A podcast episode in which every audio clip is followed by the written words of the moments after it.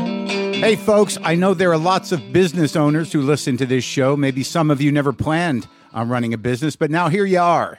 One thing you've always got to keep in mind is how much you're spending on your operating costs. That's one of the first things we had to keep in mind with WTF. And with things costing more today than they did when we started, you want to keep your expenses down.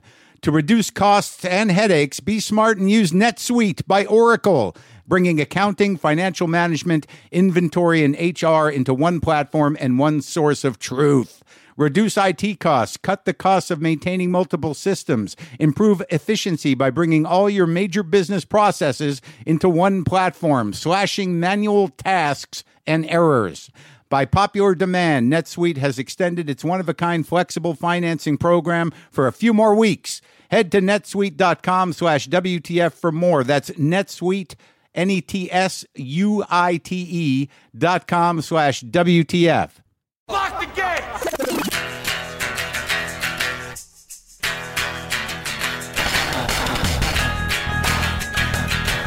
All right, let's do this. How are you, what the fuckers? What the fuck buddies? What the fucking ears? What the fuck nicks? What the fuckocrats?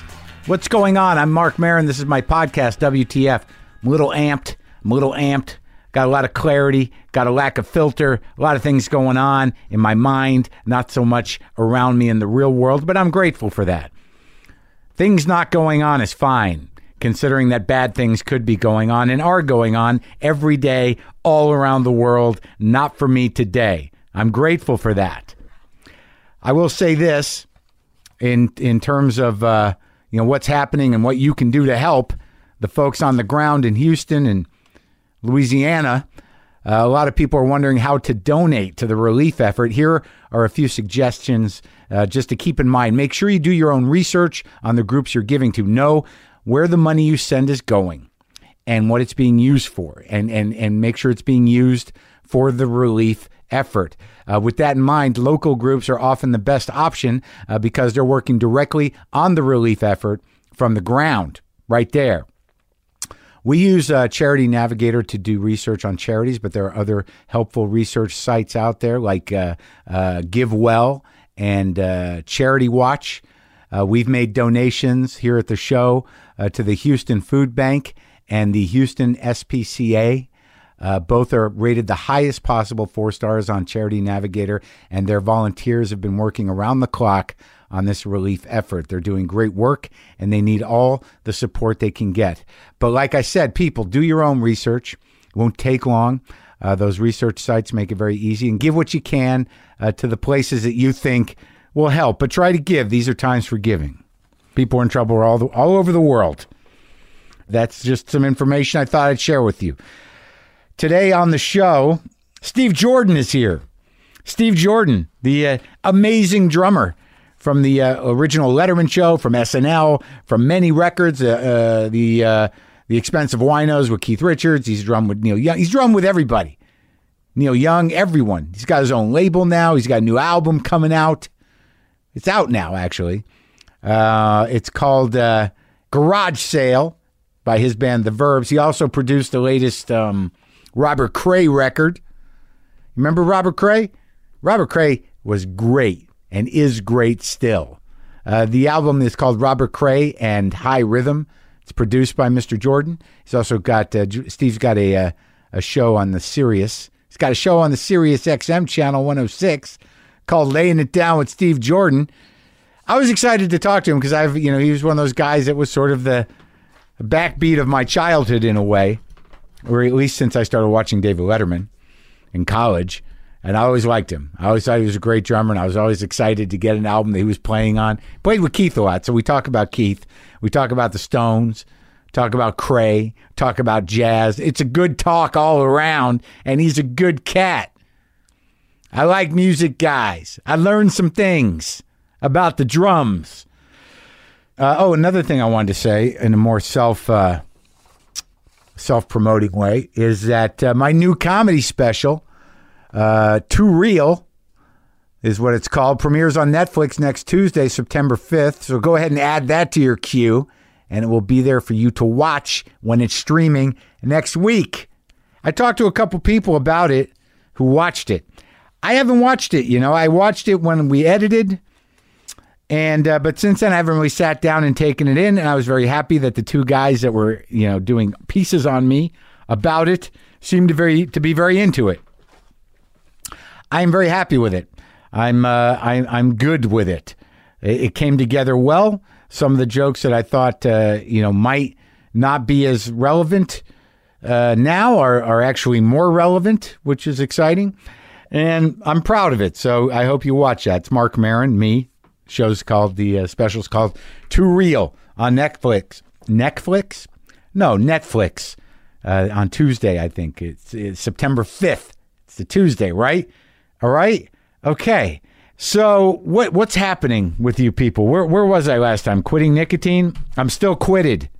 I am still quitted. I'm off. Now it'll be uh, by the time you listen to this, unless I fucking break down today. Let's see, Sunday, Monday, Tuesday, Wednesday. Tomorrow will be five days. So Thursday, when you're listening to this, I'll be five days off the nick, and it's uh, it's a little better than when I talked to you on Monday. It's a tough thing to the habit of it is tough.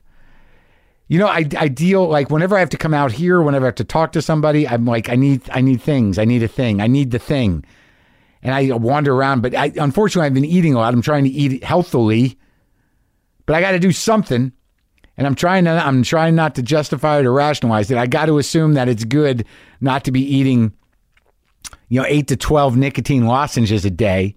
To the point where I'm sick and my eyes are crossing by the end of the day. I have to assume that I'm giving some of my organ system a rest. I got to assume that my kidneys are relieved, my pancreas is relieved, my stomach is relieved things are relieved. The caffeine, I'm drinking tea, which is caffeinated, but I'm off the coffee, so I, I don't get that craving to match it. So, yeah, every time you drink coffee, the caffeine wants to be matched. It wants to be matched by nicotine, and and vice versa. You do some nicotine, it would it demands a match with caffeine. It's just the way it works, man. It's the way it works for me. I don't know who you are, what your life is, but that's the way it works over here. I'm going to lay off getting all worked up about uh, the world today, if, if you don't mind, because of the nicotine withdrawal and because I'm kind of floating. I don't seem to know what day it is or what time it is. I'm not as thorough in checking in. I'm feeling very in the in the moment when I'm driving because I'm withdrawing. You know, I'm taking unnecessary risks behind the wheel, not looking for thrills just because I'm so in the present. I think I got the timing aced. Everything's aced when you're fucking amped up and your body's withdrawing and your whole being is craving for the outside world to make things right you're checked in man you are tapped in you are you know you are you know hooked up with the timing of reality so there's that moment of slow motion where you know, i'm changing lanes i'm making left turns i'm doing shit where i'm like i don't even think like can i make it i just think i'm making it and uh, hopefully that doesn't backfire. But right now, I'm enjoying the zen. You dig? All right. Whew, boy. Yeah, a little disjointed with the nicotine. I'm also on Flonase. Been having some sinus congestion. I hope that's what it is and not a tumor behind my face. Let's get on with it. Steve Jordan is here. He's a great drummer. And as I said, he's got a show on Sirius XM, Channel 106, called Laying It Down with Steve Jordan. He's got the uh, the new album with his band, The Verbs, called Garage Sale. He's uh, produced uh, Robert Cray's new record, High Rhythm. That's out. But this is a this was a blast. This is a really fun conversation. Me and Steve Jordan. Sometimes I wish I paid more attention in school, or in some cases, any attention at all. There are probably a lot of things I could have gotten more out of, like literature, and now it's probably not in the cards to go back to school and study the classics. But luckily for us, there's a new podcast called The Foxed Page that dives deep into the best books of all time. This is basically like the best possible college English class, but more relaxed and fun. No pressure of grades or needing to prepare something to say in class. It's only the books you want to read and know about, presented by best-selling author Kimberly Ford. Everything from Cormac McCarthy to Madame Bovary, from classics like Frankenstein to modern hits like Lessons in Chemistry. I love Ireland, but I missed the boat on James Joyce. The Fox Page has a three-part series on Dubliners, and that's a pretty great starting point. Want to get the most out of what you read? The Foxed Page is for you. Get it now wherever you get your podcasts. Drummer.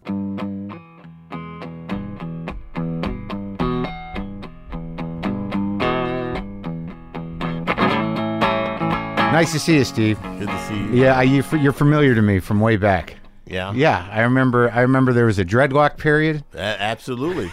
That the I was the first person to wear dreadlocks on network television every day. Uh, on the Letterman show. That's right. You were the first drummer for Letterman. I was the first drummer and uh, uh, yeah, co-founder of the world's most dangerous band with, with Paul. Paul. I- actually, the band, the band was uh, actually a band called the Twenty Fourth Street Band. We had a band. It was uh, Will Lee, Hiram Bullock, Clifford Carter, and myself. Yeah. And uh, when Paul was looking to uh, put together a band for the show, he came to me first, and then I suggested, why don't we just get Will and Hiram? Because we're already a band, So Right. that's why we were so tight when we started. Oh, that's from how it day worked? One, Yeah, yeah. And we rehearsed in uh, in my home Where? and, and fit on Fifth Avenue. Oh, yeah? yeah, in Manhattan. I have a loft. And, Yeah. and um, You still have it? Yes, we still have it. That's right. You know, when you get a deal like that in Manhattan, you keep it. Don't give it Yeah, up. yeah, exactly. And uh, and we started rocking. Yeah. So like, I remember seeing you, and I remember you know Dave always integrated the band into the conversation. Mm-hmm. He always talked to Paul, who like uh, over time developed a weird stilted timing that. You didn't know. It was always the assumption that he was high, Right, right, But right, but right. you know, I think it's just after talking to him, I think it's just the way he is. Yeah, his- timing, timing's everything. Yeah, huh? yeah, and his is a little off. Well, he's not a drummer. No, Most good comedians are drummers. is in their hearts. Yeah, yeah, yeah. I'm you a know? guitar player. Yeah. Well, okay. Yeah. All right. And but, you uh, know, but yeah, no, you got to know where the beats are. Yeah, Exactly. uh, but it's a it's a different instrument. Mm-hmm. But uh, I've been, you know, getting you know who I ran into at the airport. Like I, it's taken me years to appreciate music uh, in a deeper way. Mm. Uh, like uh, like I had this. Um, I, I ran into, but anyways, I ran into Daryl Daryl Jones. oh yeah, my man. Yeah, at the airport, and Oh, he recognized me, and we were going to London, and he was going to record, and, and we just sat down, and talked for an hour Oh. about uh, about you know rhythm sections. He's a sweetheart. He's a great guy. He's a great guy. I didn't know he started with Miles. Why would I know that? Oh, That's one of those things that I wouldn't know, and, and now I know it. Now I gotta go look for shit. oh, totally. He's played with everyone. Are you kidding? So have you? Well, yeah, but uh, he, yeah, But And you yeah. played together with him too, right? absolutely Recently. and uh, in fact, um, you know, I, I like to think that uh, you know that I was, uh, you know, I played kind of an instrumental, no pun intended, role in uh, getting him. Into the Stones. Yeah. Getting him that Yeah. sweet gig. Yeah, yeah, Filling in for Bill. yeah. Did, yeah, like I brought that up with Keith Richards. Like he got mad at me too. Uh, Well, I not, said- not hard to do Uh, when it comes to him getting mad. not really mad, but I said like yeah. I told him I said you know I haven't seen the Stones live in a long time, and I was resistant because you know you know uh, you know Bill doesn't play with the Eddie board, and he's like he's like Bill hasn't played with us in twenty years, twenty five years. Yeah, And exactly. Daryl was a bass player. It's a, I got nothing. He had nothing personal against Bill, but it's like the bass player is that's our bass player. You now. know, it's a, we we both, Daryl and I both are kind of shocked that it's been that long. You know, uh, the time has flown. It seems like he just joined the band yesterday. Same thing with Ron Wood. I mean, Ronnie Yeah. is you know, you know, not an original member, but he's been in there for like thirty Right. something years, and Right. it's just like it's Yeah. almost like yeah, he just left uh, Rod Stewart, and Right. he's like he just joined this. uh, No, Yeah. you know, like, Right. that was thirty something years. It ago. was a long time Yeah, ago. yeah. But uh, but the conversation and Keith is a good place to, to go with it was that like I, I guess I never understood you know as deeply as I do now from listening more intently over the last decade just you know how important and obviously you're going to think this is ridiculous that the rhythm section is the whole band and it's, I mean in a lot of ways it's all of it I listened to, Absolutely. yeah I, li- I listened to a reissue of uh, Get Your Yayas Out. Mm-hmm. And I'm listening to Charlie and Bill, and I'm like, holy shit, if they didn't keep this together, it would be a disaster. Like, it would be a disaster. And, me- and Keith talks about that too in terms Yeah. of Charlie. Well, he, first of all, uh, his love for Charlie is is is really, really deep. Yeah. and, and they have a, a connection that you know, that is a bond that's unbreakable. Oh, That's- yeah. that's that's Yeah. that's the first thing. Uh, but one one item of note is that uh, Keith is a great bass player. Is he? So he played bass on Street Exile. Fighting Man. Yeah. and he played bass on you know, uh, you know A lot of exile, yeah, I think. You know, yeah, you know, Jumpin' Jack Flash, you know, all that, Yeah, you know, all yeah. that, you know, a lot of great bass playing was done by Keith.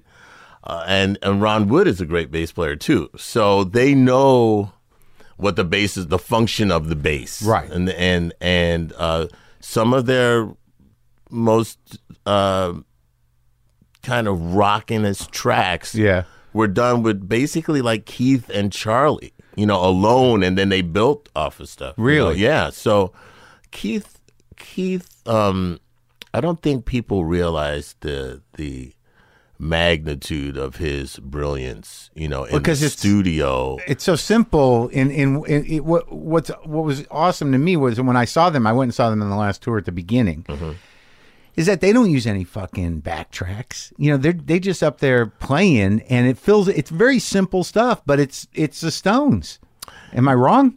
No, you're not wrong. There's, you know, the band has a chemistry. Uh, most great bands have amazing chemistry. But and the you've built stuff from the ground up with him. What is what? Tell me more about why he's misunderstood.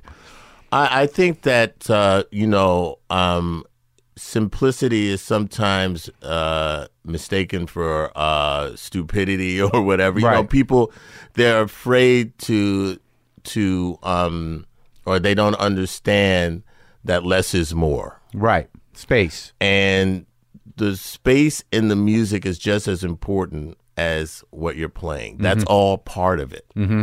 You don't you take a canvas. You don't fill up the canvas with Yeah. p- a bunch of paint. Right. You know you you you you, you paint a picture. Right. You're playing the song.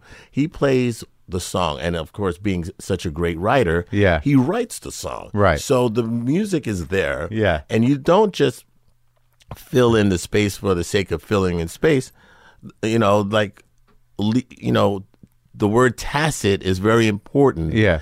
In in in syncopation. Right. You know, that's the whole thing. The push and pull of rock Right. and roll. Yeah, You know? yeah, yeah. And um and you have that in obviously in jazz and blues. It's the same thing. You don't fill in every space. No, you for want the- to hold back. yeah. Oh, yeah. And and and breathing is a, very important. It's the same thing in in, in, in symphonic music. Mm-hmm. When there's a space, it, there's a space for a reason. Yeah, So yeah. that when you do play something, it means something. right. You know? Right. Yeah, yeah. And that's the same thing for like, for drummers who play too many fills. Uh, You know, well, so that means that nothing you you're playing really counts, really matters because you're playing too much. Right. But when you play something, when you don't play a lot, and you're just holding the groove down, and then when you do play that, whoa, I- Yeah, that yeah. must have been that that Yeah, means something. That's yeah, Wow. and it stands out. right. Well, I mean, I want to talk to you about working with Chuck and, and Keith because and because Chuck's another guy where, you know, that rhythm is is a little like um it's tricky, like the way he you know runs you know where he, the way he hits that guitar. Absolutely. Well, he developed a style. Yeah. He invented something. Yeah, but that bounce. Yeah, y- well, I mean, the you know, uh, uh, on a, a musical uh, description of that is, you know, and this is where jazz comes into play. yeah, Uh, in the in the uh, kind of development of rock and roll. right, So you have two of the main architects of rock and roll are Chuck Berry and Little Richard. yeah, Okay. yeah, And they were playing, and uh, at, at the risk of sounding too technical, they were playing like eighth notes, straight eighth note, da da da da da da da da da da da da da da da da da da da, right? Yeah. So either Chuck is playing that on guitar, do do do do do do do do, do, Yeah. or Little Richard on the piano, which is basically kind of a boogie woogie type of thing, you know, f- coming from what Fats Waller, you know, those Yeah. guys, right? Dun, dun, dun, dun, dun, dun, dun, dun, Yeah, dun, yeah, right, yeah. It's kinda- Now, the drummers that were part of the development Yeah. of this style rock here's where the roll comes in right, they were playing what essentially is jazz against the straight eighth. They were playing what you call a dotted eighth note. Yeah. Ding, ding, ding, ding, ding, ding, ding, ding, ding, ding. Yeah. So now you have ding, ding, ding, ding, ding, ding, ding, ding, ding, ding, ding, ding, ding, ding, ding, ding, ding. Yeah. and that's the push and pull. Right, right, right, right, yeah, yeah, yeah. It's not just everybody going da da da da da da. da. Right. You know, it's not like you know a German marching band. Right, You know? It's right, Like, No, yeah. it's swinging and it's doing that thing. That's where the drums come in. So like Earl Palmer, who developed that thing with Little Richard. He was the drummer on Yeah. all that Little Richard, Yeah. yeah. most of it, not all of it. But um, he, all he ever wanted to be was Max Roach. Same thing with Charlie Watts. Yeah. they love Max Roach. They love Elvin Jones. They love you know, and they so they were playing jazz against. Ding, ding, ding, ding. Same thing with Fred Belo, who played. It at chess, who Yeah. was the drummer who played with Chuck and with Muddy Chuck and- Berry and Muddy Waters, yeah. and you know, and then that. So his drumming with Willie Dixon on bass. Willie Dixon is walking. Yeah. Boom, boom, boom, boom. Yeah. He's walking. He's jazz. He's Yeah. playing jazz. Yeah, He's yeah. Doing right.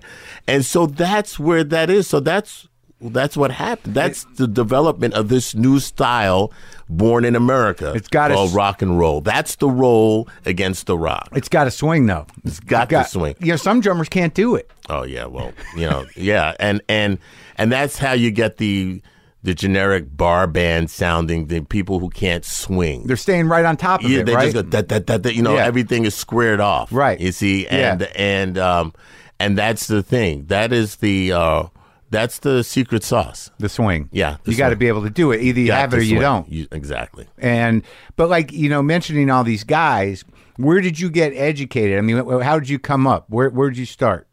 I was very very fortunate. Uh, I grew up in New York City. You did. and in New York City, uh, the uh, New York City Board of Education Yeah. was uh, a, a tremendous source of inspiration when it came to developing children in the arts. Yeah.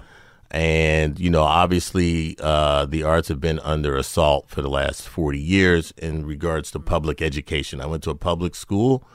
And Which one? Did you go to the Fame School? well, actually, I went to Music in Our High School, which is actually the Fame School is Performing Arts. Oh, Okay.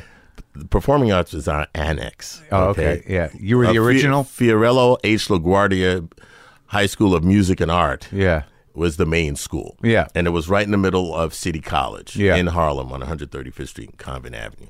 But before we even got there, when you were in elementary school, you were the first day of school, you were given an, a musical instrument to take home and and you you were assigned an instrument either it was a violin or a clarinet or whatever. Yeah. And that was that's all part of developing uh, a full human being.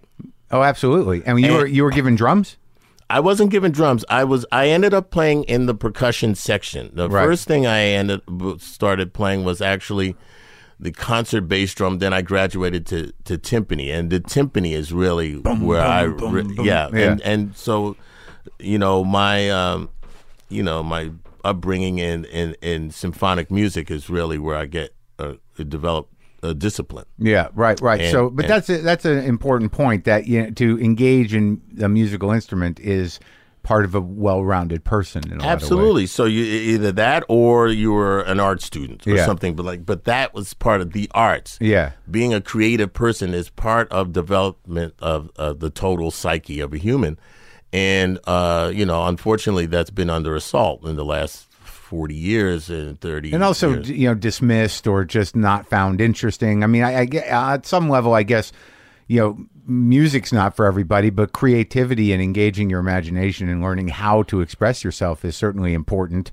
and yeah, there does there does seem to be a shortage whether it's Uh, well- funding or not Yeah, well, it's well, it's been taken, it, it, it, not even taken for granted. It hasn't been really completely acknowledged by a certain group of people Sure. who like to right cut the budget cut the budget. yeah you yeah, know, you know. yeah yeah they, they they see it as a waste Yeah, exactly. I mean, I, I Short-sighted. put it this way: I am uh, a friend of mine took me to uh, an MSNBC party Yeah. uh, several years ago. Yeah. and I'm uh, at this party and I'm talking to Andrea Mitchell, and then uh, and then she turns and she says, "Oh, meet you know so and so," and it's Alan Greenspan. right You know, Head and of the it's like- Fed. I had no idea that they were actually a couple at the time. It was like this, Uh-huh, Yeah. you know, I had no idea. They Yeah, were, right. But the point is here is that, you know, he's a clarinet player. yeah You know, this is the guy who's, you know, telling everybody where the money is. Yeah. And he plays clarinet, you know, and I, I, I- I said, you know, you want to make a record? You know, I mean, but the thing is, he's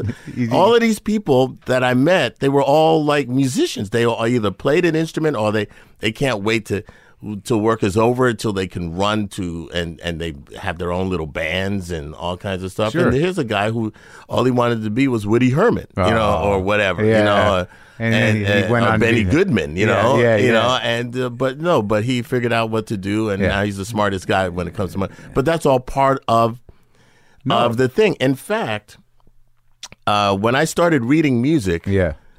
I became a better a better math student.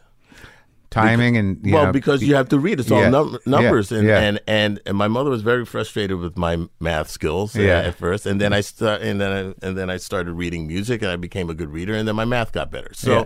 they're all they they all all, work. connected. To, it's all connected. But when you're coming up, so you go you, you go to high school at the uh, well, so music and art high school. I, I auditioned for the school, and, and I and I got in. and who like you know at that point you're you're playing timpani timpani and uh, timpani and an orchestra. And- Yes, okay, yes, uh, timpani and concert snare drum.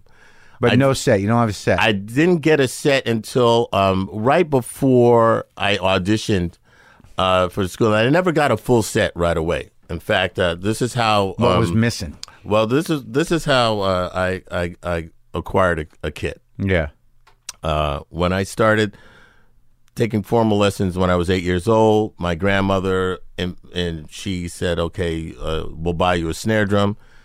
Uh, it was twenty five dollars at that time. That was a lot of money. Twenty five dollars for a Japanese snare drum, Zimgar Yeah. gold sparkle snare drum, and, and it was like I, they weren't going to get me a drum unless I promised to take lessons and Yeah. I so and, and be serious. yeah, So I got it. So basically, I I was given a piece at a time. yeah.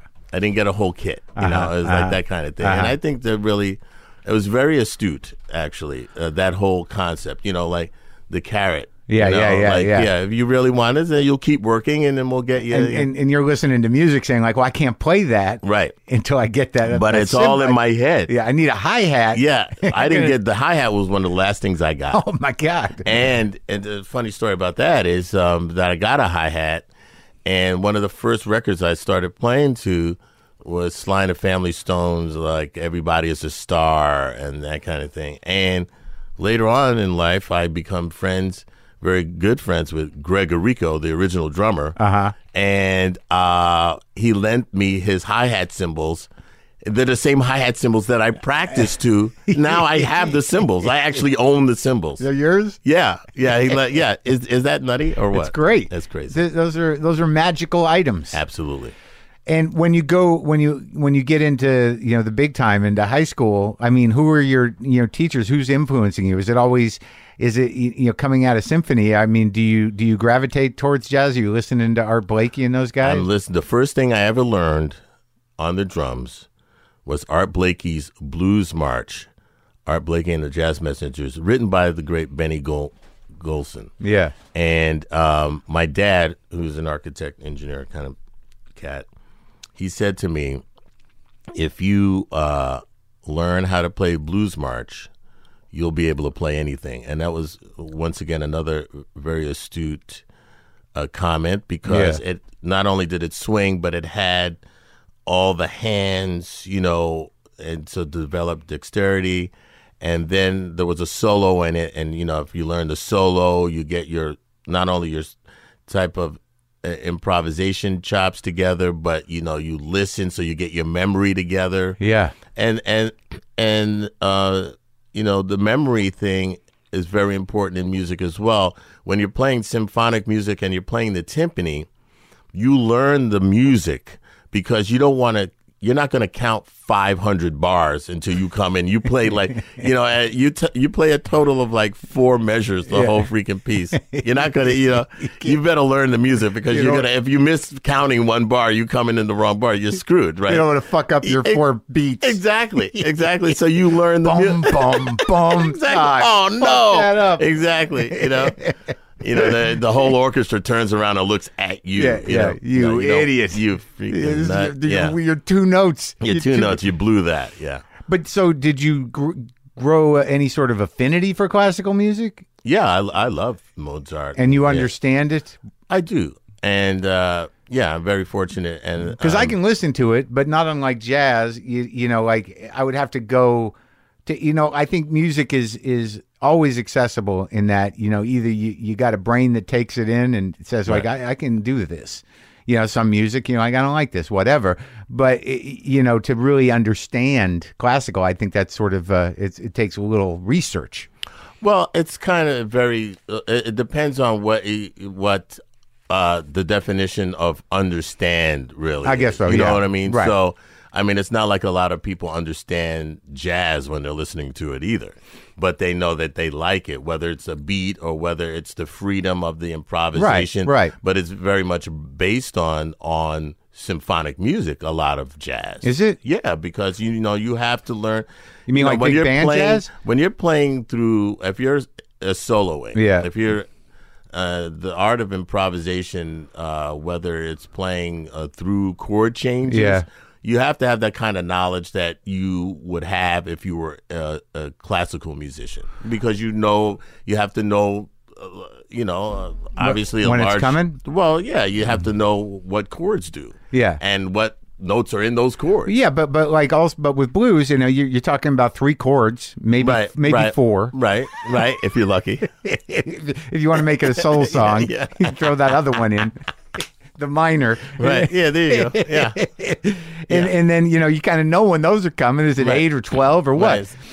But like it, like with with jazz, like even something that Paul Schaefer said in here, you, you know, uh, that Miles said to him, like he had one experience with Miles where they Mm-hmm. talked, and I guess Miles said, you know, "D- d- don't play the the bass, don't play the the root, Right. Don't play the root, play Right. around it, Right. And and that you know, to Paul was like, oh. y- Right. You know, like Sure. I, I don't know what that means exactly, but I kind of get it. Right. Well, you know, yeah, and but- that that but that seems to be not necessarily y- you know symphonic knowledge, but but kind of blues knowledge, you know, or, or maybe not. Maybe that's jazz knowledge. I well, don't know. That's a combination. It's a combination of all of it. yeah. Yeah. So when you're taking lessons, do you take lessons at, at in high school from any dudes that were like real dudes? Yeah. In fact, um, uh, and here again, another uh, amazing And did you thing master that about- Art Blakey thing?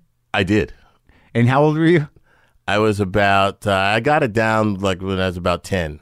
Ten. Yeah. And you what? You spend a year on it? Well, you know, off and on, you know, just getting into. Well, see, because I'm growing up, I got the, I got Ringo in one ear, I got Tony Williams in the other ear, I got Benny Benjamin, Al Jackson, you know, Clyde Stubblefield. I'm listening to all my uh, all music because we the music was prevalent in the household.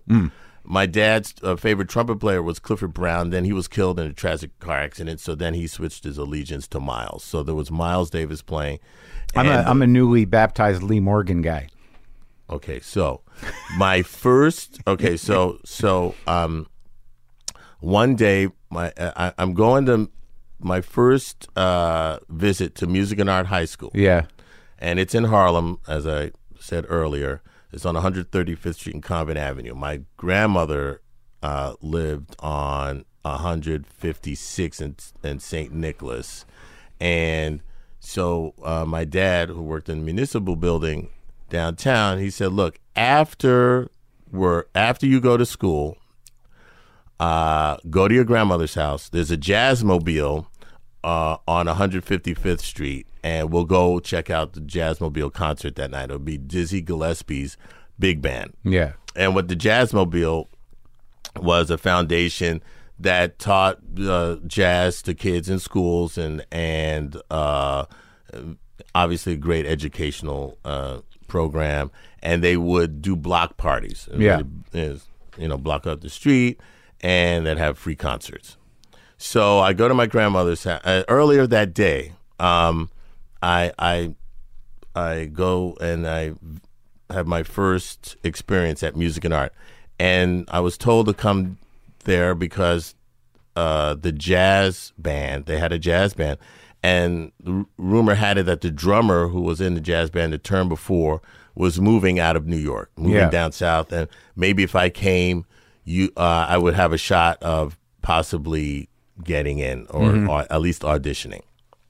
So I get there, and the conductor is this uh, cat. I've never seen a guy that looked like this before. He's a really cool looking dude. He had kind of like hexagon sunglasses, a br- a crisp white uh, shirt with bell bottoms, blue bell bottoms with bold white stripes and brown kind of Florsheim Chelsea boot kind Yeah, of thing, yeah. like wild looking cat. You know, I'm like, Yeah. wow, is this like, this is gonna be like. This is a teacher? Wow, Yeah, this yeah. is amazing. Music and art. This is already the most incredible thing uh, experience I've ever had. And it's like I don't even know anything yet. I mean, and so, and I'm so, I have this guy in my head, and I'm like, wow, this is wild. So I'm telling my grandmother and everything. So then we we go. My dad gets to her house, and he takes me around the block, and we go see Dizzy's big band. Yeah. And I'm always going right up to the front. I want to see who's playing what Yeah. or whatever, and How I don't they're doing really it. know anything, but I'm you know I'm trying Yeah. to. And I look up at the trumpet section, and I turn to my father. I said, "Dad, that's my teacher. That's my teacher. I just, I met him today.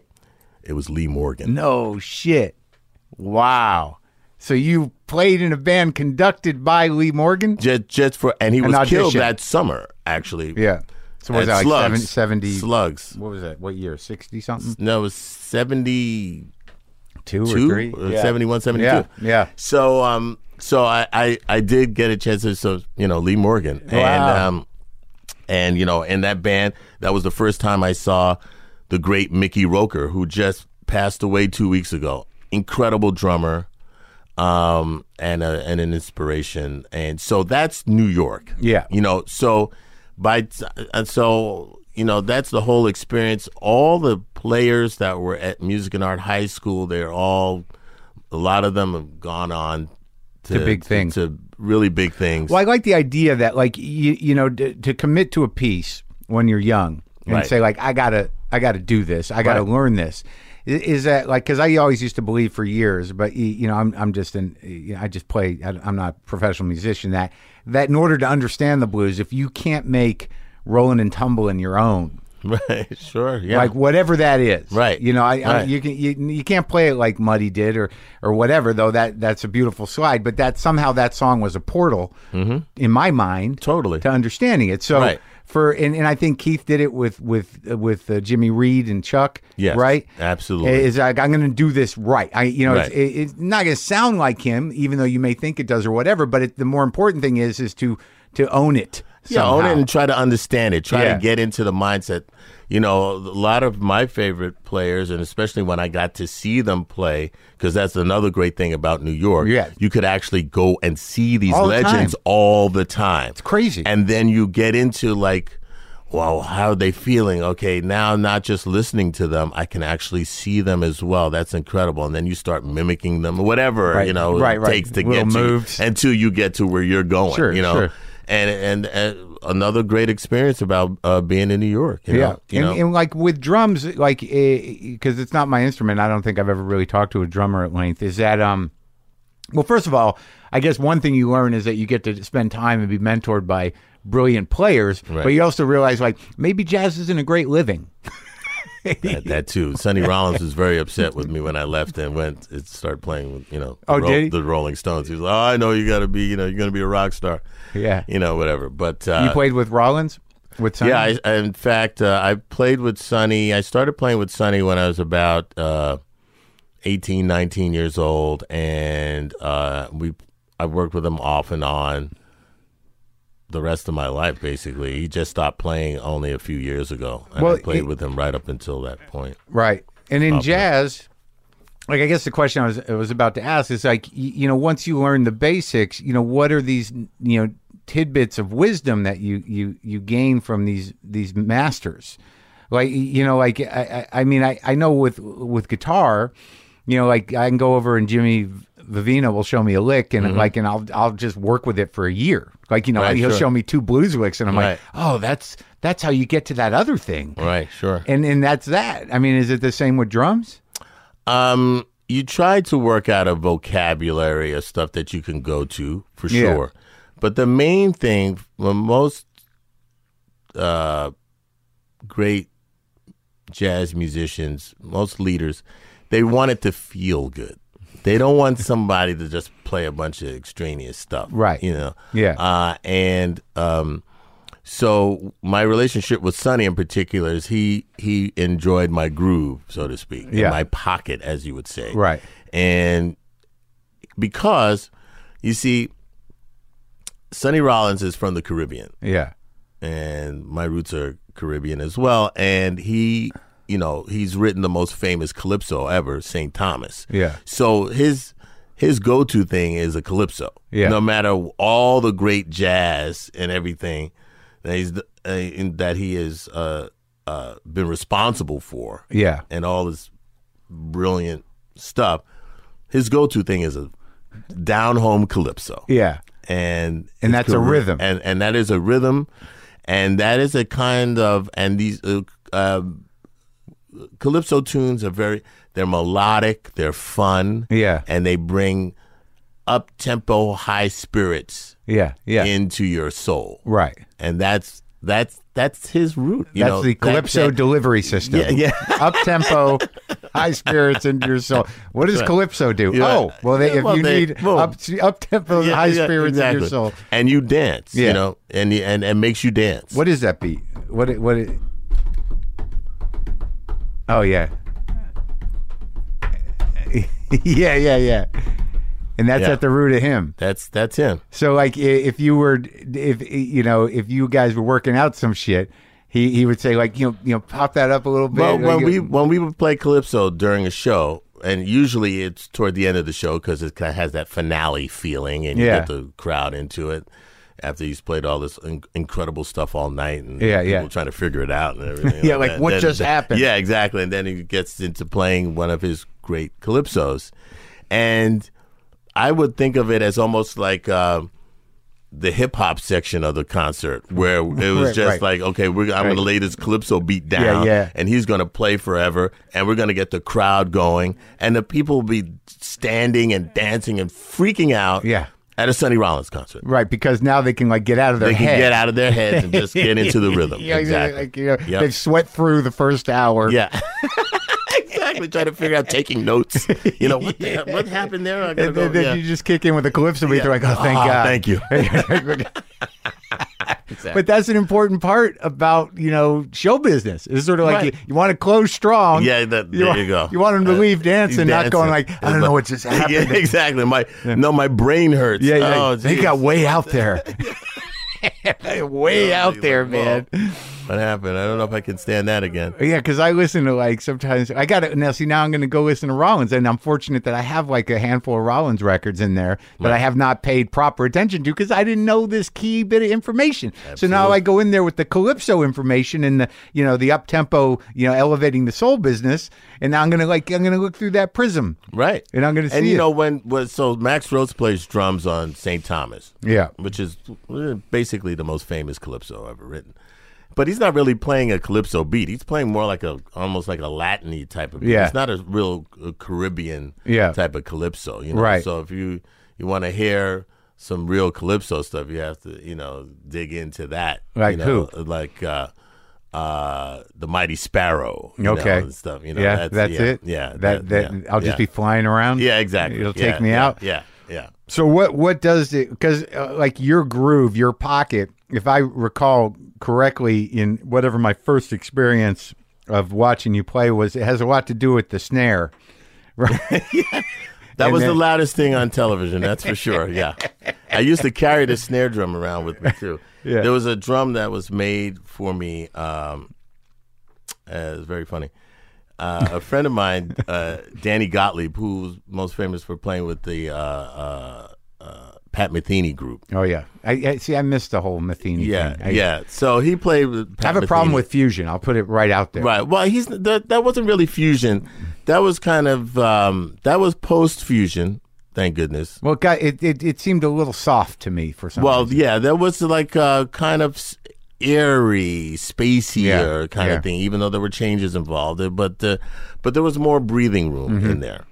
And so, anyway, at a party, it was, I was having a birthday party, and uh, he said, uh, Danny said, "Oh, wh- if you had your ultimate snare drum, what would it be?"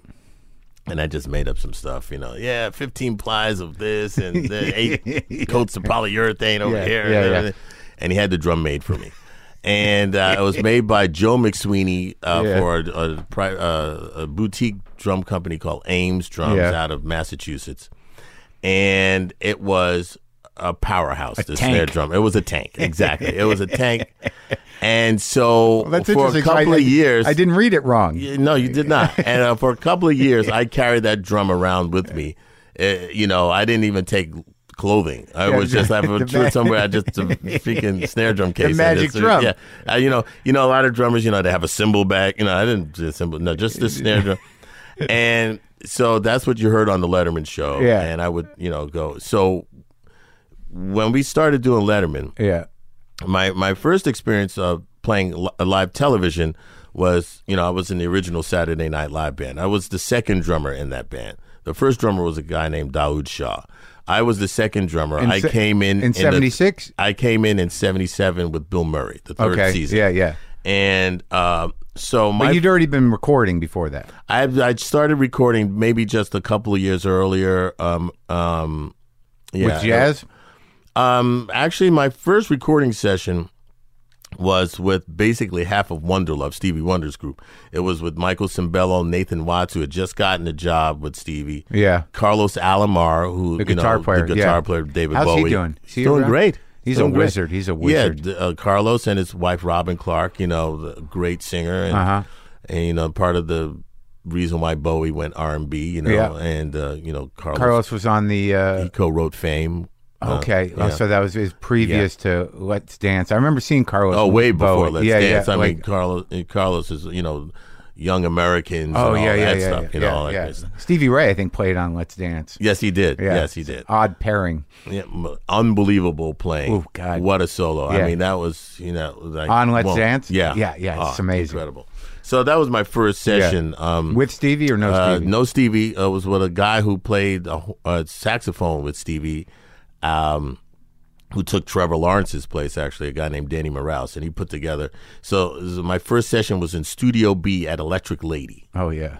and you know th- that's my very first recording session. That's the Magic Studio? Is and that it's the- a magic studio, and it's a ma- and uh, going in there, and I thought, okay, this is this is what I want to be doing. And spaces are magic, I think. Absolutely. Yeah. Absolutely. I mean, you go to Abbey Road, you go to Capitol, you go to Royal Studios in Memphis, you go to visit 2120 in Chicago, you know, uh, there are places, you know, even like in New York uh, right now, if you're not going to Avatar, which used to be Power Station, you can go to Brooklyn Recording and, and Brooklyn Great And those- those- Recording Studio or Germano Studios in, in They New hold York. the space. They hold the ghosts, right? You know, And they, they you know- hold the go and there's something you know the environment Yeah. is there and especially well you're talking about holding the ghost royal studios is and that's where you did the new Robert Cray record. yes exactly and, and uh, was that a Stax outlet? Or- no, it was high rec high Re- high records Yeah. that, that's where willie mitchell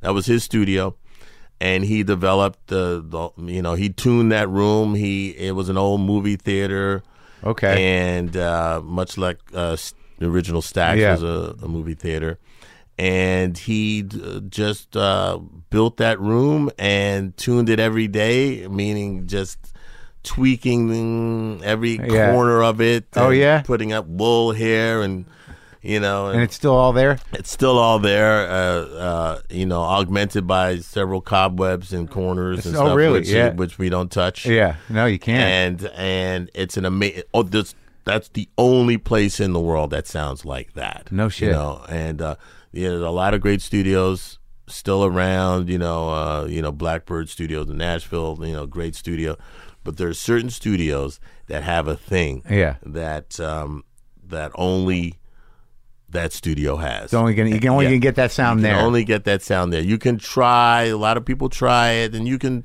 sure. you There's mess people are around- like, you yeah. can do it on the computer. Yeah, yeah. Oh No, no, God, no. please, No. don't, uh, let's not go there. You can't. Uh, yeesh, you know. So yeah, so all right, so you did a little recording before, and then you're you do you're in the second wave of the SNL band, Yeah. which is the Blues Brothers band. It's, Blu- it's Lou Marine, Blue like right, Blue Lou. Lulu Bones, yeah, Yeah. and the whole thing. So w- the reason why I brought it up is because when I first walked in there, there were two mics on the drums. Yeah. That's it. You know, one the 57 and the kick drum and a 57 overhead, not even a snare drum mic. I had to lobby to get a snare drum mic. You know, Yeah, that's a, another fifty-seven. Yeah, they couldn't throw exact- the- exactly. the another hundred dollars. $50 that- another fifty-seven, and the and the and the engineer was a guy named Bob Lifton who Yeah. like started with Milton Berle. You know Right. what I mean? I mean, it's Yeah, like, yeah, you know. yeah. And so when we, the first day I go into uh, to do Letterman, and I walk in. And they're like the, all the drums are mic'd with Sennheiser 421s and it's an RE20 and Yeah. I'm on the bass drum. I'm going, holy cow, this is amazing yeah, and there was a, a an engineer. Her name was Pam Gibson, yeah, or her name is Pam Gibson. Yeah. and she was the one that got that great sound, and Oh, it was yeah? no, it had never been done on television before, where drums were actually mic'd like they were in a recording studio. So that is why the, that four piece band, Killed it. besides the fact that we were already a band, Yeah. sounded so good. yeah. And so now couple that with this this, you know, tank of a snare drum, right? Yeah. I mean, so that's all you heard basically go pow, you know. Yeah, yeah. And and and and you know, so every night, you know, between the dreadlocks and the snare drum. You were That there. was good. I, I remember, man. was good. I remember Hiram too. Yeah, absolutely. No no shoes. Yeah, it was crazy. Yeah. It was a great band, you know, watching that that show and just the the, the juxtaposition between you cats and and Letterman, you know, who Right. played this kind of like y- Totally. you, know kind of cranky broadcaster Right. fella. Yeah. It was uh, it was it was groundbreaking. Yep. But you were on that. You did the the SNL stuff, so you backed everybody, you know, at, at different points who came through the show. But you were also in that Blues Brothers band. Right. But were you in the movie? No, I did not do the film. Who was drummer on that? Uh the drummer who can't the- remember. Oh. Willie Hall, the great Willie, uh, Willie Hall who played drums on Shaft. Okay. Yeah. Yeah. Um, but he yeah, he took my play. I didn't do it. Um I the 24th Street band, we had our first offer to play in Japan. You, Will, and Hiram, Yes. With Cliff Carter. And, and that we- was all music. It was no singing. they were singing. We were all singers. Okay. And we were like the East Coast Toto without the songs. Oh boy, There's without the nothing you know, good. the- nothing good about what you just Yeah, said. No, you know, you know, but David Page, you're so bad.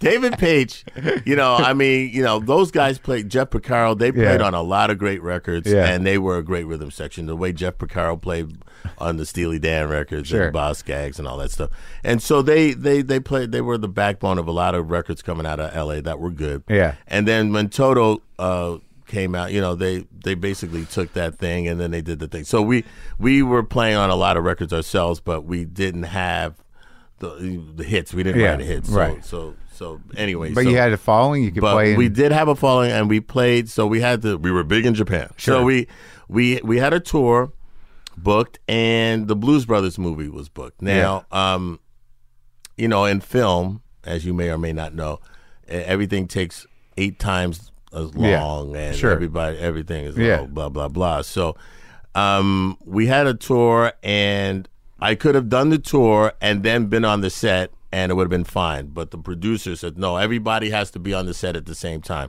It was completely ridiculous, and uh, I felt it was more important for me to do this tour because I was in a real band. Yeah. I really wanted it to happen. Yeah. So um, John was a little upset with me, but I had a conversation with Dan Aykroyd the night before I made the the final decision, and he understood that I wanted to pursue uh, the your goal. own Uh, career. yeah, as- exactly. As, opposed to you know this half comedy, half you know. well, you know, I have the original script, which is nothing like the actual. Is that true? Is it better or but- worse? Yeah, it's it's better. It's it's more clever. Danny is uh, very smart. Yeah. Person, well, that was what was obviously. interesting about the record, and also not so. y- y- I guess the movie, but was that you, you know they developed this this comedic duo, but you, you guys played real shit.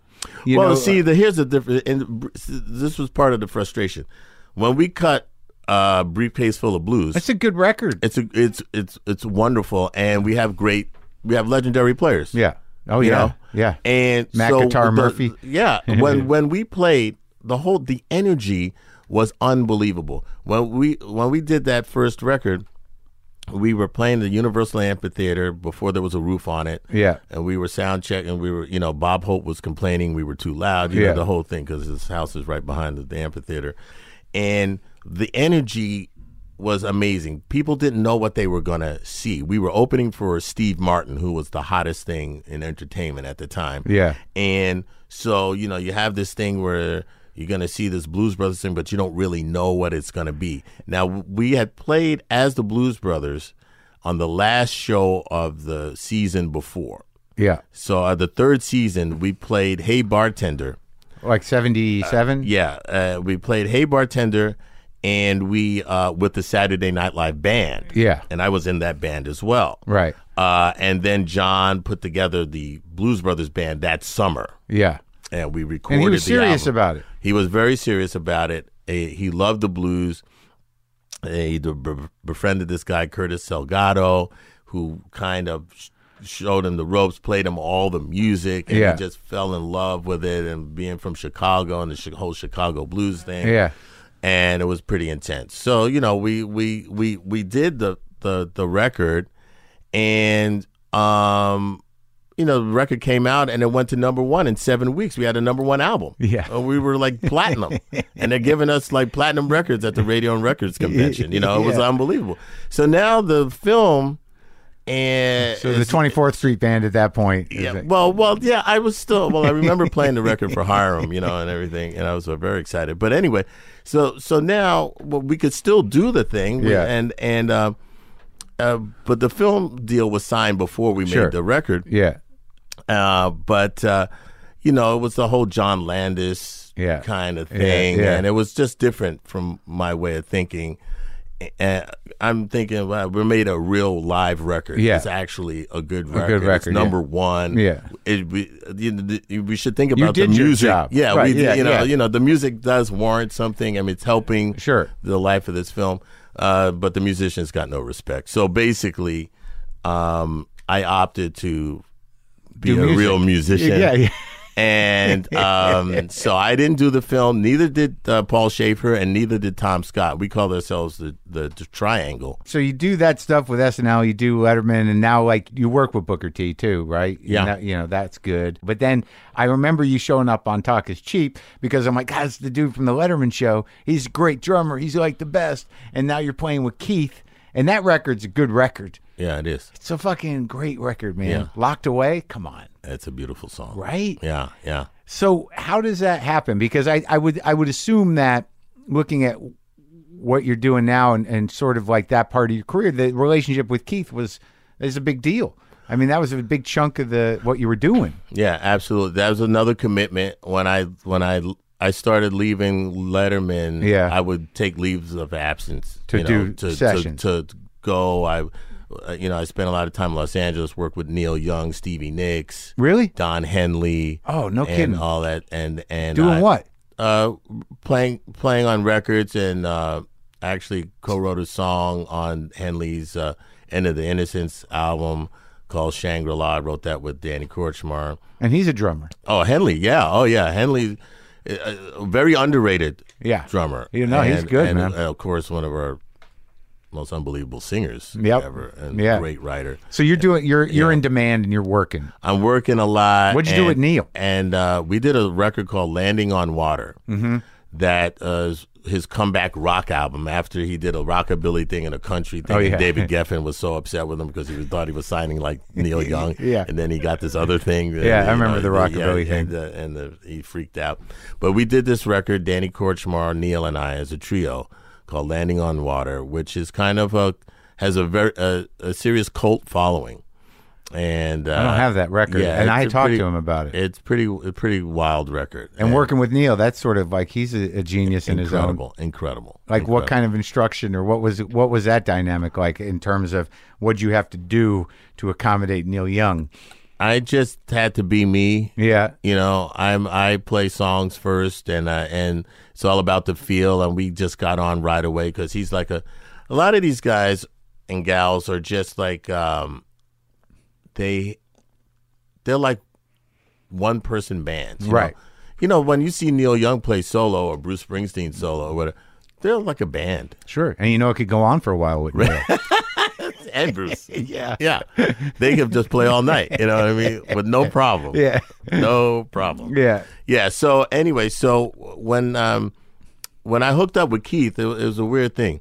Uh, going back to the Saturday Night Live days, I had uh, I was uh, doing the the show that the Stones appeared on, which was the fourth, uh, the first show of the fourth season. when when they did Shattered and Uh, Yes. and Beast of Burden. Right. Yeah. And Pants, the weird pants that Mick wore and the hat. Yeah.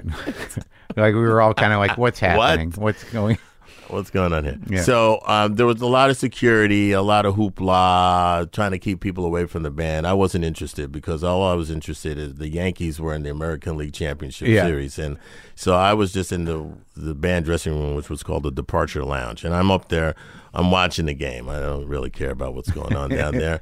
I could care less. And then all of a sudden, uh, Charlie Watts, who wanted to find me, comes in the dressing room and he said, oh, what are you doing? You know, and I said, uh, you know, I'm just watching a baseball game and, and, uh, and the, nobody's in the dressing room but me that, you know, Yeah. everybody's trying to get close to, The you know, like, Stones. yeah, you Yeah. know, and I, yeah, I don't care. So, um, I'm watching the game and he sits down next to me and, and so like I'm watching like the Yankees and I think the Royals or something, you know, with, with Charlie Watts. Yeah. And he's trying to figure it out. And he goes, Oh, right. It's like a combination of rounders and cricket. and so, yeah, I guess so. You know, Yeah. yeah. And that's when uh, we became friends. Yeah. So, cut to like 84, 85. eight- And uh, I'm in Paris doing a record with a, a Duran Duran offshoot band called Arcadia with Simon LeBond and Nick Rhodes. Wow. And so we're there. Yeah, exactly. So I'm there. a Gig's a gig, right? gig is a gig, right? so I'm there and I- I'm in Paris. I mean, you can't really go Right, wrong. yeah. So um, I'm there. And you know, road crews talk to each other a lot. You Yeah. know, oh, we have the night off. Eh, Yeah, we're gonna, you know, so that crew knew that crew, and the Stones were recording at Pathé Marconi, EMI, E and uh, so it was a full moon, and one thing led to another, and Charlie invited me to the studio. So I What go, album? Uh, this was Dirty Work. yeah. So they were doing pre-production uh, to dirty work, which is the way they do pre-production. Is is it basically uh, recording for any other unit, Right. You know, but Yeah. their whole pre-production thing is like, yeah, we're gonna go and record for a few weeks and then figure out what we have and then come back. Right. So it's kind, it's winter. I go, I get in a cab. I speak no French. The dr- driver speaks no English. Takes me to the suburb of Paris. He dumps me.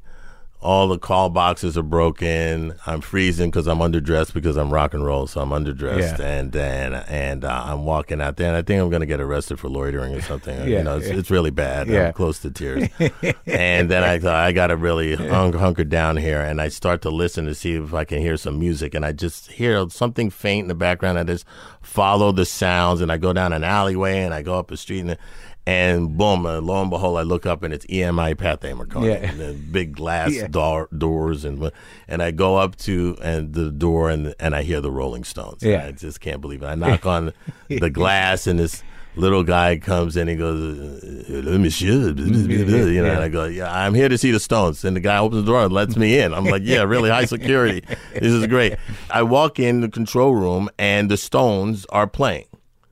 And they're set up like they're live. It's not like they're all sitting there. They're standing up. They're playing like it's a gig Yeah. and I can't believe it. Yeah. And I'm I'm crying. I just can't believe because I've never seen them play live. I mean, you, know, you ignored him on SNL, but yeah, now- yeah. this is Now, your show. I'm in tears. Yeah. Yeah. And so now the song is over. They're you know they play for X amount of time, and then and it's like, yeah, go in. So I go in, and everybody greets me, and Yeah. and it's just a wonderful thing. And that's when when it all started. I started working with them. From that point on, I would go every other night. Ian Stewart would call me up and go, oh, "The boys need you tonight," and I would go in because Mick. Uh, would uh, arrive every other night. Yeah. So on those off nights, I would go and I didn't want to play drums. Charlie said, you know, play some drums. I said, no, I'm not going to do that. If I'm, as a Stones fan, if I know that you're alive and some guy is playing the drums, I shoot that guy Yeah. because it's like, why are you doing that? so I played like percussion. I sang background. Sometimes I did some mock lead vocals for some songs. Yeah. And and and just you know and got to know them all and um and uh, uh and that's when I first heard Keith sing in a lower register on there's a song on that album called Sleep Tonight. Yeah. You gotta get some sleep tonight. Yeah. And I thought, wow, if I ever work with this guy, I'm gonna Get him down get there. him down there. Yeah. And which led to make no mistake. Make no mistake. Yeah. You know. Yeah, yeah. What a sound. Yeah. You know, different than the up Yeah. the octave kind We, of. we can hear all of the dark wisdom. right. yes. Exactly. Yeah.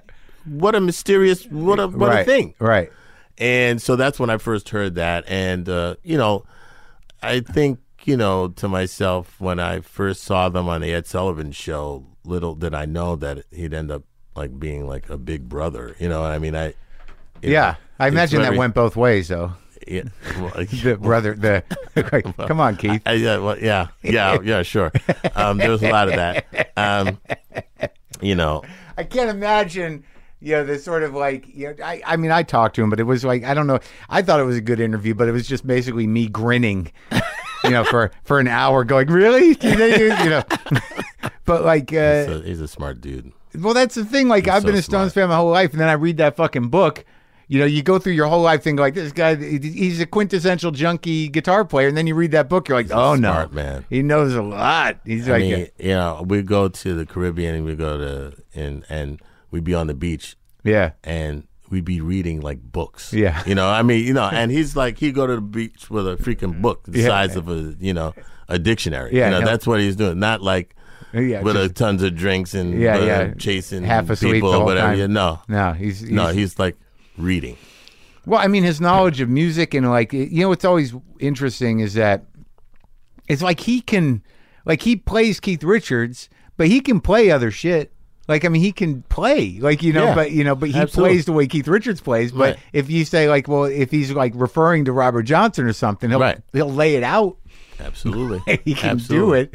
Yeah, but but so like when you did um, talk is cheap, I mean that you were you were writing with him. Yeah, we were in. The, we in fact, uh, uh, the story goes that the first writing session that we did, um, we just went in and we started playing together. Right. Apparently, we were in there for like 13 hours without a pee break. you Right. We just Is that went true? in- Yeah, I think so. I mean, that I kind it's all hazy to me. I know that. Um, I, I joke about him cutting at least five years off of my life because of this it's smoking, Yeah. secondhand smoke. I would leave working with him with a pain in my chest. Okay, Oh, 'cause you couldn't yeah, breathe? because yeah, because you know, it's like I'm like I'm looking at this at the at the songs and like I know this record really well. Right. Like I listened to the shit out of this record. Right. Because I was a big Stones guy, but I was a huge Keith guy. And I remember like that's is it Bootsy Collins on it, right? Yeah. On the first cut. Yeah. Like I remember Big that. enough, yeah. Yeah, yeah. Yeah. Boom, boom. Yeah, yeah. there you come in. yeah, yeah. I mean, with Bootsy, you know, Boot, there's like two lives of Bootsy. There's like the James Brown life, and then there's Bootsy's solo life, Yeah. which is a whole different thing. The- Where he the- kind of became like the Jimi Hendrix of the bass. You Yeah, know, well, kinda only thing. only took trains, I think, and buses, right? Was he well, wasn't he afraid of flying? Well, I don't, yeah, maybe quite Yeah. possibly. I know Aretha is, but you know, but I mean, the thing is, he would play with his, you know, when he played that stuff, you know, like uh, get involved and and uh, talking loud and saying nothing, that kind of stuff with James Brown. Yeah. there's a certain style, and then of course when he joined Funkadelic, Yeah. and then he whipped out the thumb. A la Larry Graham, and he started playing that way. That's a different style of playing. yeah. And so, uh, so I said, okay. I said we're gonna get Bootsy to play on this thing, and uh, he started to play, and he was doing the second part two Bootsy. And Yeah. I said, no, no, no, no. I, we want, I want- I want the other Bootsy. James Brown and, he, and he Bootsy? says to me. Oh, you want the tiptoe funk, baby? I said, yeah, the tiptoe, you know, yeah, you know, with the two fingers, you know. So yeah, so he gave us the tiptoe. That's and, hilarious. Yeah, and, and but that was the whole thing. Like your first solo album, you can do anything you want. You we can get anyone you want. You Yeah. know? and uh, w- there was a big concern of like what we were gonna do, and and we had uh when Keith uh flew out to L.A. to sign the deal or whatever to meet Yeah. with the label. Um, we happened to get together with Tom Waits Yeah. uh, that afternoon. Yeah. And Tom Waits played us a sneak. He gave us a sneak preview of Frank's Wild Years, and he played that record for us, and it blew my mind. It just completely blew Yeah. my mind, and I said, "Okay, now I know. Yeah, yeah. we can do." We can make music. Right. We can go in and make music. We don't have to make. Well, you're you're in the Stones. People are gonna expect to hear something similar to that, which is what I was most terrified about because the Stones are the Stones. Right. You don't want to do. And that. they You weren't don't wanna getting along at that time? Oh, they go in and out. They, go- you know, you don't get between brothers. You know, they they might fight amongst themselves, but if you get in there, then they kill you. You know what I mean? so Right. You become the asshole. yeah, exactly, yeah. exactly. So, um, but yeah, so Frank's Wild Years was very inspirational. Yeah, Uh, for interesting. Me. Yeah. and so that's Just because all- of the space? no, just because of the songwriting, the sounds, uh, yeah. everything. He And, really you know, went out there. and and you know what is you know it's a big it's a story Yeah. and so i thought okay great and it really freed my thinking up as far as far as going in with the approach Yeah. of what we can do and what we can't do And that led to the, the Hail Hell Rock and Roll thing. And well that actually came out of that but Oh, you did Talking Sheep after that? Uh, yeah i Oh. believe i believe that's how it went But is that Uh, where you first, uh, like you, you were you sort of uh, part of putting that band together? Yes, I brought uh, Keith to the bottom line to see uh, Joey Spampinato, the NRBQ, which was Yeah. probably my favorite band at the time, and he played bass. Yeah.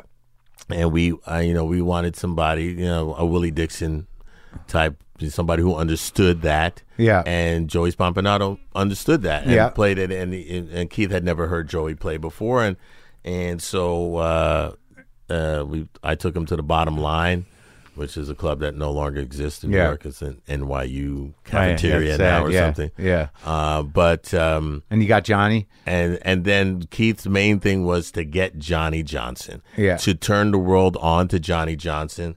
To for for Chuck to finally pay proper tribute to Johnny Johnson, and for us to experience what it's like to play with Johnny Johnson Yeah. uh, because basically it was Johnny Johnson's trio that Chuck ended Hijacked. up si- hijacked. Yeah, exactly. yeah, yeah.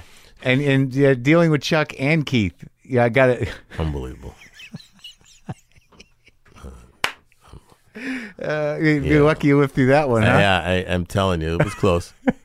Was Yeah, that- well, I was a kind of um, uh, I played referee. Yeah. you know, two hotheads.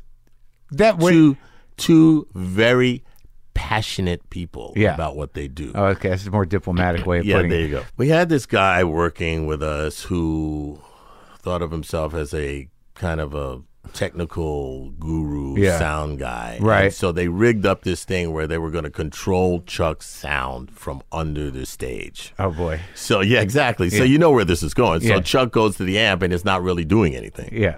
not good. Yeah. Okay. And so Chuck susses it out and freaks out. Yeah. You know, he just flips out and rightfully so. Like you guys were going behind his back. Going behind his back. This is a movie about him in his home. Yeah. And he's a co producer of it. And now you're going to mess around with his sound. You're like, Yeah. he's an idiot? yeah. Not good. Okay. and you, so, well, can you imagine the, the, the, the groundswell of like, Memories coming back of institutionalized racism and Yeah. all kinds of stuff. Like, where do you think I am? I'm some freaking primitive idiot. You Yeah. know, like, you don't think I know what I invented this freaking thing. Yeah. The reason why you're over here is because of me. Yeah. And now you're going to do this? Yeah. I'm going to kill all of you. Yeah. Uh, You know, and that's what it that's what was coming out. And so Keith had to take the Take the hit. take the hit. And there was a point there. Was that did he did he actually get hit by Chuck during that thing? Or was Not that- during that thing, but the first time they met, yeah, he got hit. he, he got greeted. He said, "Hi," you know, you know, yeah. Well, I guess that you know, I I imagine that Chuck, despite the respect he was getting, still the chip on the shoulder of those guys like Little Richard and Chuck Berry for creating the sound that so many people made such big money off of. Totally. that doesn't go away. It doesn't go away. And Little Richard had a little bit of, of a softer disposition about Yeah, it. yeah. But Chuck, Chuck, you know, they went after Chuck. Just Yeah. do everything we can to stop you, pal. There was a moment there where the, I mean, I guess the real concern was that. You know, he played in these keys that were, you know, primarily piano keys. Exactly. And you guys were kind of, you know, just you know, kind of you know, moving him towards playing in more accessible keys. And there was a moment there where he wanted to change the key during the show. during Oh, right? the show. Yeah, during, after after the guys had worked everything out and these other keys. Then, well, you know what happened. the backstory to that is, Yeah. is that he did a show the weekend before the concert, yeah, and he did the Ohio State Fair, in which he sang and lost his voice. By the time we get to now filming, Uh-huh. Yeah. he's got no voice. yeah, That's why he wanted to bring the key down Oh, on that song, okay, right. And all kinds of stuff. So Yeah. there was like we had to actually. I mean, there- it's the movie is thirty years ago, so I can say it now. We had to actually dub a lot of the lead vocals on the film. after Yeah, with him. with him. Oh, he, yeah. so he didn't have a problem with that. He just well, he had to do it. He had Yeah. to- some of the things he couldn't sing. yeah, yeah, I mean, wh- I mean, for people who are actually there, they don't actually remember that he had very, you know, Weak half voice. of the voice. Yeah, yeah, that he yeah. had because you know Oh, you that's remember interesting. the experience. sure, sure, But we had to do a significant amount of fixing yeah, um, because he sang, he blew his chops out on a freaking gig that he wasn't supposed to do. By right, the way, right, um, yeah, with a pickup band. of course. Well, th- that that was the thing about this film. To Keith's credit, was Keith wanted to, b- besides get Johnny Johnson his props, he wanted to refamiliarize Chuck with his own genius and to show the world how brilliant these songs were. They're not they're not all one big Chuck medley, uh, Chuck Berry medley. 'Cause Yeah, that's everyone- what he had yeah. turned everything into. Right. He had forgotten his, the brilliance of his own songs. Right. Because it was just like, can you do da da da da da? da? Okay, Yeah. yeah, great. And I'll sing all my lyrics all Yeah, whatever, yeah. whatever. And then if I like it, I'll give you a thousand bucks cash back. And Right, that's it's it. like I'll Bruce get- Springsteen Get in the car. when- when they put we're pickup band for Right, him. exactly. What are we playing? It's Right. Chuck Berry song. Exactly. Exactly. exactly. Yeah. Well, yeah, I thought you did a great job with it. I mean, I've watched it. You know, I've watched it several times. Cray, is that where you met Cray? That's where we met Robert. You know, it's weird thing about Robert Cray is that, you know, I don't know all his records, but he's one of those guys where like that guitar sound, man, that straight strat, fucking, Right. oh my god. But He's besides the, bes- besides his sound, which, you know, so- he's a it- good singer. he's a great singer. Yeah, He's not a good singer. He's a great singer. He's one of the best singers of our generation. That's Yeah. number one. Number two, his playing style, what he is playing, is not anything that you've ever heard before. In other words, a lot of guitar players, you can, oh yeah, that's from Albert. Oh, Yeah. that's from Sure. BB. No, that's Oh, right. that's what the, the- you don't get any of that in his playing. and and he takes the same space those guys did. He's not a noodler. I he mean, you know, is he's not like- a noodle. he- Every note he plays counts. yeah, he's a he's got his own phrasing, He's which got is his- rare. a very unique phrasing, Yeah. and nobody can do it, and it's incredible. Yeah, I and, agreed. And it's wild. So w- w- the the way he got in the band was uh, in '85. I'm down in Jamaica with Keith, and uh, we're listening to stuff, and we're Yeah. just getting to hang out and maybe do some writing and whatever. And He likes it down there, huh? uh, yeah, and I'm thinking that I'm gonna hear, hear the greatest reggae music, and Yeah, yeah, everything yeah, like yeah. that. And I hear this guitar, and I hear this, he's playing this cassette of some guy, and I'm going, "Who is this guy?" You know, and it's it's Robert Cray. Yeah. All Keith was doing was listening to Robert Cray. Eric Clapton had turned Keith on to Cray, and they had the, the first two albums were two cassettes on Yeah. the, the first two things that Robert ever did, and that's all I really, that's all he was listening to. I'm like, dude, are you gonna play anything else or what? You know, and that's it. So that's how I learned about Robert Cray, and then when we're putting the band together, then it was like, okay, we need another energy. You know, we had Johnny Johnson, Chuck Lavelle, Joey Spompanato. We needed another guitar player who was going to be that person. yeah, And we're like, Robert Cray. You know, Yeah. I mean, you know, obviously you love him. And, Yeah. And like, he's like a young Chuck Berry, the same age when Chuck came out and, you know, the whole thing. And he had that energy and it, it was great. and you he know? did Brown Eyed Handsome Man. Yes. That's great. That song, like, and he really made it his own because, like, he, you know, I know the Buddy Holly version of that too, right? Yeah, Didn't right. Buddy did right, it, Right. Yeah, I, I forgot about that. yeah, yeah. And and you know, and Chuck's version, like, oh man, there's a that box set, the Chuck box set, where you really look at all the shit he did. It's a Incredible. lot of great songs, A man. lot of great. He's a genius. And like, I I don't think like I think that I think that he's I think he was essential to Bob Dylan too. He's Like, that, I- I- he is the be, he is totally the the essential to Bob The Dylan. turn of phrase, Um, the, the, uh, the uh, you know, like too much monkey business. that's it, that's it.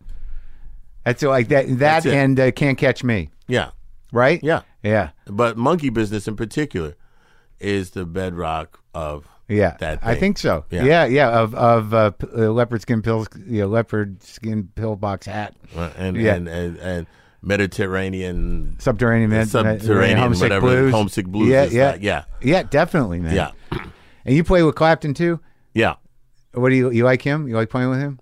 yeah it was fun you Yeah. know that um that the band when I started i- the band that I finally played because we had talked about playing together over the years but Yeah. we, schedules never really worked out Yeah, and um but we uh, got together and uh, and we uh, did a thing with Derek Trucks and Willie Weeks. Oh, right, right, right, And, yeah. and, I talked to Derek. and, and um, you know Billy Preston was alive at the time, and he was supposed to play, and he fell ill right before the Oh. tour, and he died while we were on Oh, tour. man. So uh, I was my fantasy was to get Willie Weeks and Billy Preston back together Mm. and all that, and we ended up playing a lot of Derek and the Domino stuff, which I loved. And- Yeah. and and uh, you know Megan and I are huge Derek and the Dominoes fans. So when when the prospect came up of doing it, we thought, Yeah. oh, and and and Derek being in the band, we thought, oh man, this would be great about Yeah. Willie and then Yeah. Derek and Yeah. Billy, Yeah. and you know, you play with Dylan too.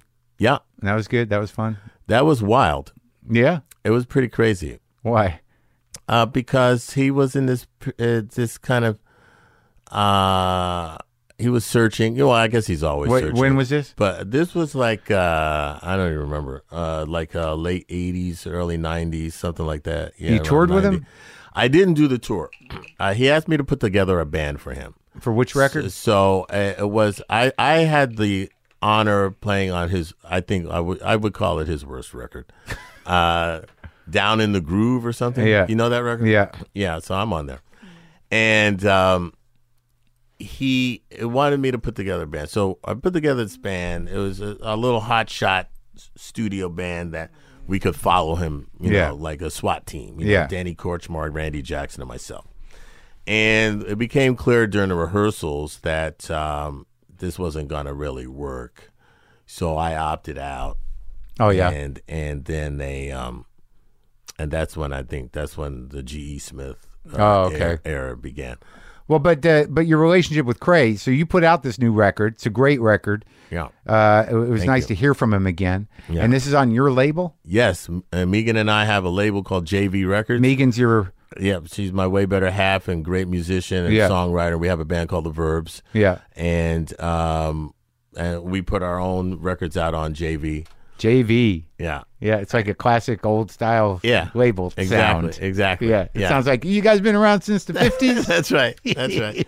and so we were fortunate enough to have uh, Missy Colazzo at MRI Distribution uh, partner up with us, and uh, you know, for me at this stage of my career, I when I'm making records, I like people to hear them.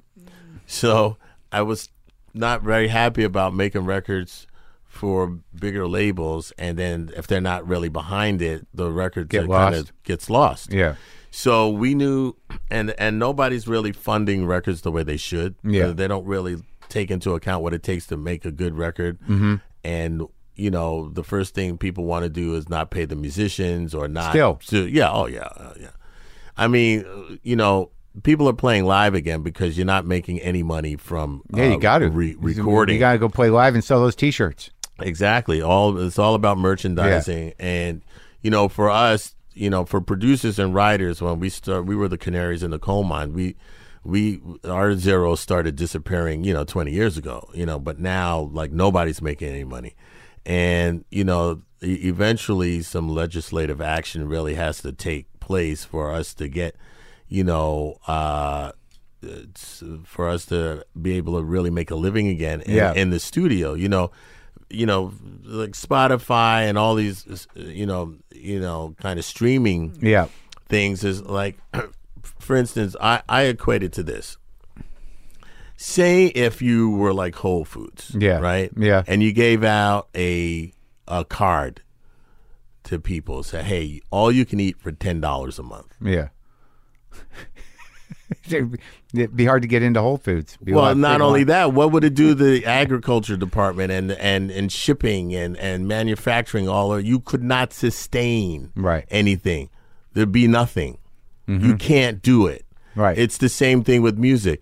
You know, you ha- it's it's it's the same all of those ingredients are the same. It takes you have to cultivate, you have to grow the musicians. You have to you, you have to maintain the studios. Yeah. You have to you know You got to get pay the- more for the you- organic musicians. Absolutely, and for people who are actually really good, Yeah. yeah, Yeah. the the, the, the premium organic, Yeah, yeah, and it's the same exact thing, Yeah. And if people started to think of it that way, then maybe we would get somewhere as far as uh, compensation goes. Well, people are buying the records again a bit. Well, I'm people buying are- vinyl records again. Thank goodness, and and and and there are new vinyl machines being developed, and and new plants coming up, and everything is cyclical. So it's not we're not dead yet. Yeah. but uh, but we have to police uh, the the revenue stream of, of the internet where, where people get proper compensation.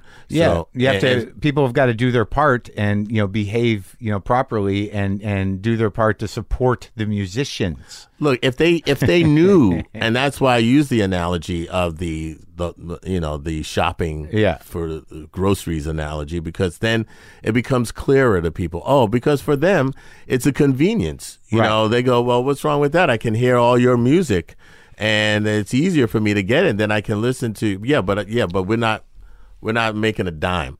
You know, Fucking shame. and and um, so that's that's a problem. Yeah. that's a real problem. Somebody else made a lot of money making that deal. it's always gonna be those guys. Oh yeah, Sure. Well, the music business, uh, I say, is the only business you can fail upward. yeah.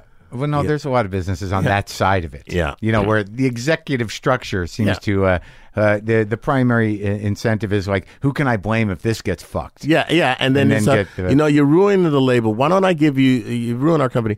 I'm gonna give you twenty million dollars to get out. Yeah. and then two years later they get they've been Another hired kid. by another Yeah. I don't know what happened over there, but we heard you're but, good. but we, we, we think it, it reminds me of remember when you're a kid and there were like Mm.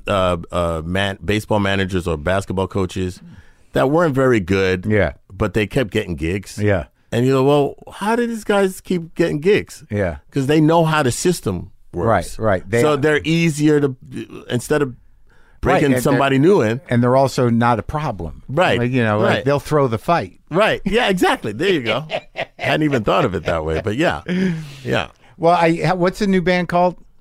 My band, No, the verbs. Crow- Crow- the, the uh, high rhythm. Yeah, High Oh, no, Rhythm. high rhythm. So it's Robert Cray and High Rhythm. now, high rhythm is the legendary rhythm section from Memphis that Willie Mitchell actually developed. The Hodges brothers, Leroy Hodges, Reverend Charles Hodges, Leroy Hodges, the bass player, Charles Hodges, organ and piano, Archie Turner, also known as Hubby, electric piano clavinet.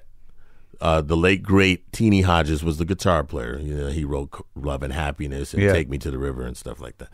Uh, Willie Mitchell taught these guys how to play. He adopted them. Actually, they were his adopted children, and as he was tuning his studio and developing this stuff, he also schooled these kids to play So you brought them in- back to their into- place. so- yeah, and they, they st- they live in Memphis. They're alive and well. This is not a retro record. Okay, Yeah. let me No, be no, very it clear. doesn't it's, sound like it. It's it's just like these guys still play great, and this is what we wanted. And Robert and I have been working together off and on since '98 Yeah. and um, the last couple records we did uh, together, nobody really heard because uh, for one reason or another, I'm not going to get into it. But uh, like, I didn't want to do another record like that where Yeah. you pour your heart and soul into something and then nobody hears it. Right. So, I and and Megan and I were discussing uh, a way to grow, go forward. We can't continue on this path of making these records for intermediate labels or big Yeah. labels and them not supporting it. So it's, uh, it's time to. We know how it's got to be done. Mm-hmm. Why don't we just do it? And these guys are still around. and they're around. So one day it hit me. Robert Crane High Rhythm. So I I sent Robert an email. I got it. He was like he was totally into it, and then we just moved forward. And and Megan and I started listening to material and sending it to him and he would, yeah, that's great, you know, boom, boom, boom, whatever. And it just the ball started rolling.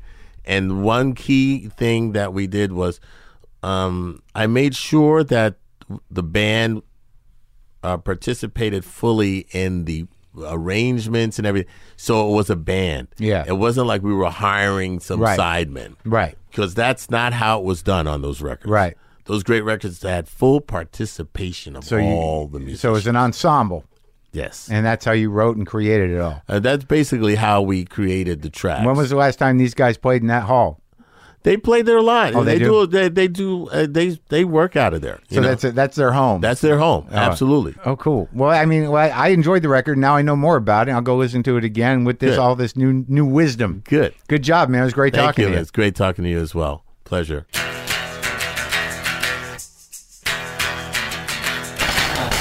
That was fun. We learned, we laughed, we talked about music. I, I wanted to say because Steve wanted me to uh, to tell you. He forgot to mention the late Bob Cranshaw as someone who was a mentor to him. He was the first musician hired for the SNL band, and he took Steve under his wing. And sometimes you get talking and you forget to pay respect to the people you respect, and he wanted me to tell you that. And he wanted to make sure to, to let you know that uh, that that guy was important to him. Pay a little tribute uh, on this episode uh, from Mr. Bob Cranshaw. All right, I'm sorry, I, I won't be loopy for long. I'm gonna I'm gonna play some loopy blues. People seem to be responding to the basics.